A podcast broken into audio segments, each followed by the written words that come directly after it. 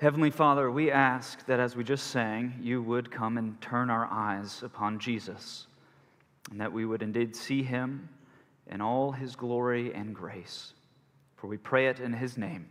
Amen.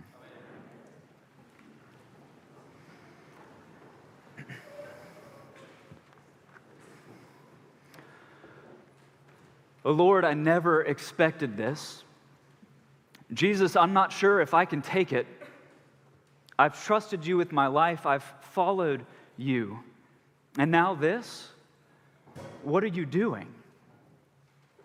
Many a Christian has, at some point or another, said or felt these words. I know some of you are wrestling with these words right now. And you know what? That's okay. Because time and again, Jesus has come and engaged folks in exactly this sort of condition. And in fact, our reading from Mark's gospel, these words could have just as easily come from the Apostle Peter's mouth. So, my question to you and for us this morning is what does Jesus do with folks in such a condition? That's what I want to explore with you this morning. We'll be in the reading from Mark's gospel, and we're going to see three things an invitation, a sight to behold, and an anchor for the days ahead. So, first, an invitation. Today is the last Sunday uh, in the season of Epiphany when we commemorate the Transfiguration. And I've chosen to expand the assigned reading from go- the Gospel of Mark in order to include what comes immediately before the Transfiguration. And that's because these events are not only tied to one another, but they come at a critical juncture in Mark's Gospel. You see, the Mark, Mark's gospel falls neatly into two halves. On the one hand, you have the first half, which deals with Jesus' identity. The second half of Mark's gospel focuses on his mission. The first half, Jesus is in primarily the region of Galilee. But in the second half, he's going to be focused towards going to Jerusalem, where he will suffer and die. And the hinge upon which both of these halves turn is what we have before us this morning in the reading from Mark's gospel. In Mark 8:27, the central question of that first half of Mark, who is Jesus, it comes to a crescendo when he goes north into Caesarea Philippi. There Jesus asks his disciples directly, "Who do people say that I am?" And the answers vary. John the Baptist, Elijah, one of the prophets. And then Jesus asks them, Well, what about you? Who do you say that I am? And Peter, who is so often the first to act or speak up, for good or for ill, says, You are the Christ. And you see, at this point in Mark's gospel, only God and demons have rightly seen Jesus for who he is.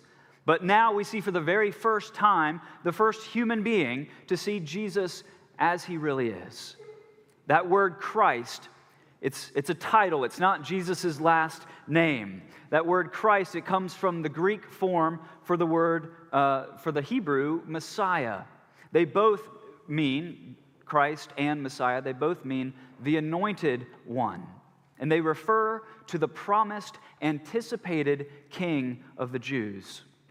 So, Peter, he's correctly identified Jesus. He rightly said that Jesus is the Christ. But what Peter has in his mind about what that means and what Jesus has in his mind for what that means, those are two very different things. Peter's confessed the proper title of Jesus, but he has a wrong understanding. The confession of Jesus as the Christ, it's correct in name, but not in content, because Peter has misunderstood Jesus' mission. And we see that in verses 31 and following. Jesus, now, for the first time in Mark's gospel, begins to speak openly and plainly about what he came to do. He says, The Son of Man, that's one of Jesus' favorite titles for himself. The Son of Man must suffer many things and be rejected by the elders and the chief priests and the scribes and be killed that's a very different mission than what Peter and any other first century Jew would have expected the Messiah, the Christ, to do. You see, the Christ was supposed to be King David's greater son, the one who was going to come and restore the throne of Israel to its proper place among the nations. And after centuries of being ruled by Assyria and Babylon and Persia and now the Romans, the longing for this Christ was never greater. Here would be someone finally to overthrow Rome and to restore Israel. So you can imagine Peter's shock when all of a sudden he says, Jesus, you're the Christ. And then Jesus says that the Christ is going to suffer and die. Peter and his fellow disciples are bewildered. They must have thought, wait, wait, wait. That's not what you're supposed to do. That's not what we signed up for. It's one thing to devote your life to a conquering hero, it's another thing to devote your life to somebody whose purpose is to come and die. Peter and his disciples, no doubt, are disoriented at this point. To say the least, they're confused, knocked off balance by Jesus' words. And it's not a stretch to imagine the disappointment they must have felt as they now consider the trajectory of their lives going forward. And it's certainly not a stretch to assume that they might have had some doubt as to whether even following Jesus from now on was even worth it. Safe to say that some combination of disorientation, disappointment, and doubt filled Peter's heart because he rebukes Jesus in verse 32. Far be it from you, far be it from the Christ for such a thing to be. But Peter rebukes Jesus only to find himself rebuked by Jesus in return.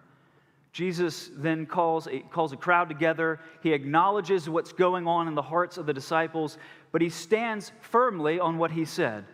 And this reality is true that following him means being willing to suffer the same things that he will suffer.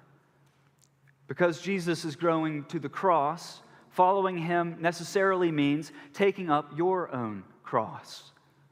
But while Jesus promises that following him means self denial and suffering, maybe even death, he doesn't apologize. In fact, he confidently asserts that losing your life for him is counterintuitively the way to find it. Yes, this is difficult, Jesus says, but it's worth it. And then after verse 1 of chapter 9, Jesus finishes talking. The next thing we read in verse 2 is that six days have gone by. Six days. None of the gospel writers tell us what happened in those six days. I would have loved to have seen what happened after Jesus finished speaking those words. What was the look on Peter's face and the other disciples as they heard those things from Jesus' mouth?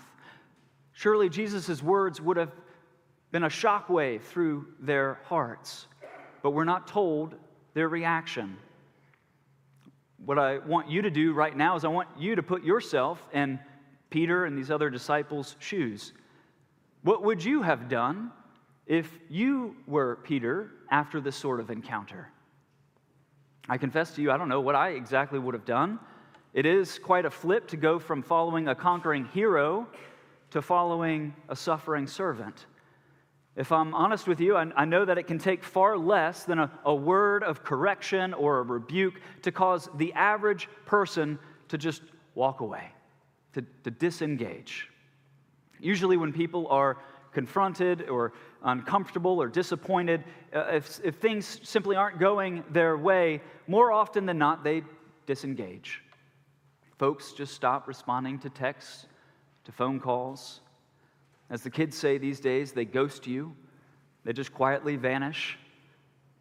But I want you to see something this morning. The first thing that we see, which in my opinion is absolutely astonishing, is Peter doesn't ghost Jesus or the disciples. He's right there. He is still there. He hasn't fled the scene. He hasn't disengaged from the group. And all his disorientation and disappointment and doubt, he has chosen to stick it out with Jesus and his disciples. When he could have easily walked away, he instead has chosen to lean into these people. And what happens next is Jesus issues an invitation. It's an invitation that Peter would have missed had he fled the scene. And as we will see next, it's a glorious invitation. And I want you to see this morning, Jesus always welcomes those who are struggling or doubting or in despair. He always invites them to lean into Him and His people. And this is exactly where our text teaches us that we should go when we feel the same way. When we are disoriented and disappointed, we must stay with Jesus and His church. We must lean in. If you are here this morning and can relate to what Peter is feeling, let me ask you where are you turning? What are you leaning into? So Jesus responds to those who are disoriented, discouraged, and doubting with an invitation don't disengage, but, but go deeper. And what we see next is that this invitation is a glorious invitation. It's a sight to behold what comes next. What these three men will see will be the most amazing thing they've ever seen in their entire lives. In verse 2, Jesus takes Peter and James and John up on a high mountain by themselves, and it says that Jesus was transfigured before them, and his clothes became radiant, intensely white, as no one on earth could bleach them. Now, what exactly is going on here? Well, the first Uh, the, the word for transfigured in the Greek is metamorphothe, which we get the word metamorphosis. Jesus is undergoing some sort of transformation. One scholar has rightly said that uh, the, this word transformation, it doesn't signify a change in Jesus' essence or nature. Rather, it signifies an outward and visible transformation of his appearance in order to accord with his true nature. This visible transformation is amazing. It affects even Jesus' clothing. March, Mark reaches the, the limits of language as he tries to describe it. He says, His clothes became so radiant, so white, that it's impossible exactly to describe it because no bleach on earth could get clothes that white. So, what in the world does all of this mean? Well, just as Peter's faulty misunderstanding of Jesus had been rebuked just prior, so now Peter and James and John are invited by Jesus to come and receive greater, more deeper understanding of who Jesus really is. They're witnessing something essential about Jesus' identity. While his mission was more humble, or rather humiliating for Peter, Jesus wanted Peter to be sure that Jesus' person, his, his nature, his identity was in fact more glorious than Peter could have imagined. In order to see what, what's really going on in this passage, you and I are at a, at a disadvantage, actually, because this scene, both for Jesus' disciples then and for the Jews in the first century, it would have been an obvious allusion to another scene on a similar mountain. You see, one of the climactic moments of the Old Testament is when uh, Moses, who delivered Israel out of Egypt, uh, out of slavery, and goes to Mount Sinai. And there he's on the mountain. And he has a similar experience to what is happening in this passage. Moses goes up on the mountain, he receives the word of the Lord, he gives it to the people, and then he asks God in Exodus 33 for something incredible. He asks to see God's glory. And Moses, or sorry, God responds to Moses by essentially saying, Moses, you have no idea what you're asking for. No man can look at me and behold my glory and live, because my glory is so pure, so radiant, so holy that it will consume any and everything that is unclean. And even the great Moses was a sinner. And so that would mean the end of Moses, be the end of any man. But remarkably, God doesn't leave it there. He tells Moses to go into the, the side of the mountain. And when he's there, God's actually going to pass by Moses. And as he passes by, he's going to cover Moses so that he's not consumed by God's glory. And then once he passes by, he's going to remove the covering. And Moses will be able to peer and see just a dim glimpse of the glory of God. Moses will see a dim clouded reminiscence of God's glory fading away. But even that does something remarkable to Moses. He comes down the mountain, and then all of Israel is terrified because Moses' face is shining, it's radiant. You see, even a, a, little glimpse of the glory of God caused Moses to radiate himself with that same glory. What is happening with Jesus and Peter and James and John, it's a very clear allusion to what happened to Moses centuries before. And in case anyone would miss that allusion, Moses actually shows up on the mountain with Jesus at his transfiguration, and he talks with him. Now, that would have been a conversation I would have loved to have overheard. Moses, centuries later, talking to the one he was looking for. But if we are to understand what's happening in our passage, we need to notice a major point of difference between Jesus and Moses. I want you to look at the source of the glory in both accounts. Where does the glory come from? Moses, his face is shining with a reflected glory. It passed on to him from God. But notice Jesus is utterly different. Unlike Moses, Jesus doesn't have a reflected glory. Instead, his glory is an inherent glory. It comes from within himself. That's the whole purpose of this event. Jesus is demonstrating, yes, Peter, I'm a suffering Christ. That's the kind of mission that I've come to accomplish. But oh, don't think any less of me because of it. My mission is more humble than you ever thought, but I am so much more glorious than you ever imagined. I am the Lord. I am Yahweh. I'm the Ancient of Days. I, the glory that I possess is an eternal, intrinsic glory. It's the glory of Almighty God because that is who I am God and man fully. My friends, the reason the transfiguration is so important is because it is here that we see the only moment in Jesus' earthly life before his death and resurrection where he displays who he really is.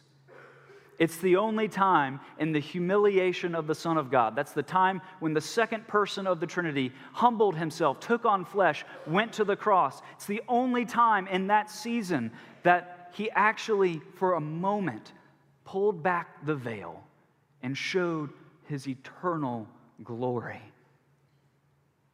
It's the true essence of Jesus. I want you to think about this. Peter sees what Moses didn't on Mount Sinai. Peter beholds God face to face and sees the glory that Moses longed for. And what's amazing is that Moses actually shows up too and sees the very thing he longed to see. Finally, in the face of Jesus Christ. So, what does this practically mean for you and me? Well, what this passage teaches us is that Jesus engages those who are disoriented, discouraged, and doubting. He invites them to come to him and to get a greater understanding of who he is. Jesus' invitation to those in Peter's condition is both wonderfully and frustratingly simple. If you're confused at the circumstances in your own life right now, if you sense Jesus maybe has let you down or betrayed you, if you're unsure if it's worth it to trust him with your whole life, then what Jesus would have you do this very moment is to behold him in all his glory. So, how do we actually do that? That leads me to my third and final point. Jesus extends an invitation. It's an invitation to come and see a sight to behold and this sight to behold leads to an anchor for the days ahead. It was John Owen who said Jesus is not concerned that his disciples should merely see how glorious he is, but that beholding, by beholding his glory, they might have encouragement and strength and satisfaction and blessedness. Beholding God's glory in the face of Jesus Christ, it actually does something to us. In the second letter to the Corinthians, Paul declares that God's glory changes those who behold it. He says that when we behold Jesus' glory, we are transformed into that same glory. In short, we become what we behold. The glory of Jesus, it began to change Peter, it changed him. It was transforming Peter, but it was a process. At first, he, he wanted to stay up on that mountain. He wanted all the glory that was there instead of going back down below eh, where he knew suffering awaited him and Jesus. That's why he's wanting to build tents in verse 5. He wants to camp out. That's what you build tents for. He wants to camp out and stay a while. And as Jesus said, he has not come to stay there, he came to suffer and die. To take away the sins of the world, the sinless one must go to Jerusalem and die in the world's place. That's why from this moment forward, Jesus' gaze is squarely at the cross. It is there that he will accomplish his mission. And along the way, Peter's going to experience some ups and downs. The lowest of the downs, perhaps, will be at that moment when Jesus is arrested and betrayed and he denies Jesus three times. But what Peter saw on this mountain of transfiguration, he would actually see again. He'd see it when Jesus would rise from the dead. And from that moment on, he and all the other disciples would be even more transformed because they have seen a glory stronger than the grave. Beholding the radiant glory of Jesus would change his disciples' lives forever. See, many people try to explain away some of this supernatural phenomenon, both in this passage and with the resurrection. They say maybe, maybe Peter and James and John, maybe they were just hallucinating. Maybe they, they didn't quite see what was actually happening. It sounds plausible at first, but consider that these were three Galilean fishermen who spent their lives outdoors. They made their living on the water, and they were well acquainted with the tricks of nature that, that can be played on the eyes. They knew the difference between a mirage and a reality. And even more than that, though, each of these three men would go to their deaths with an unwavering confidence that they knew exactly what they had seen. James would be the first one to die of the apostles in Acts 12. John would be exiled as a death sentence on Patmos. But while he would be writing his gospel in the waning years of his life, he wrote these words. He said, In the beginning was the Word, and the Word was God, and the Word was with God. And the Word became flesh and dwelt among us, and we have seen, we have beheld his glory. Peter, who had seen, who, uh, before the resurrection, he denied Christ because he feared suffering. Well, once he sees the risen Christ, he'd be willing to go to his own cross, literally, when Nero, the emperor, would sentence him to crucifixion.